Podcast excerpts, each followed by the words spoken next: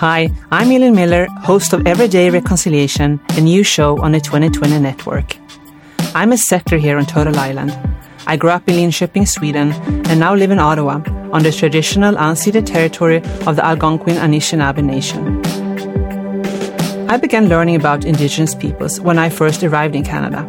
Then I started to think about how my expertise in international law, diplomacy, and peace-building policy could be applied to the national project of reconciliation.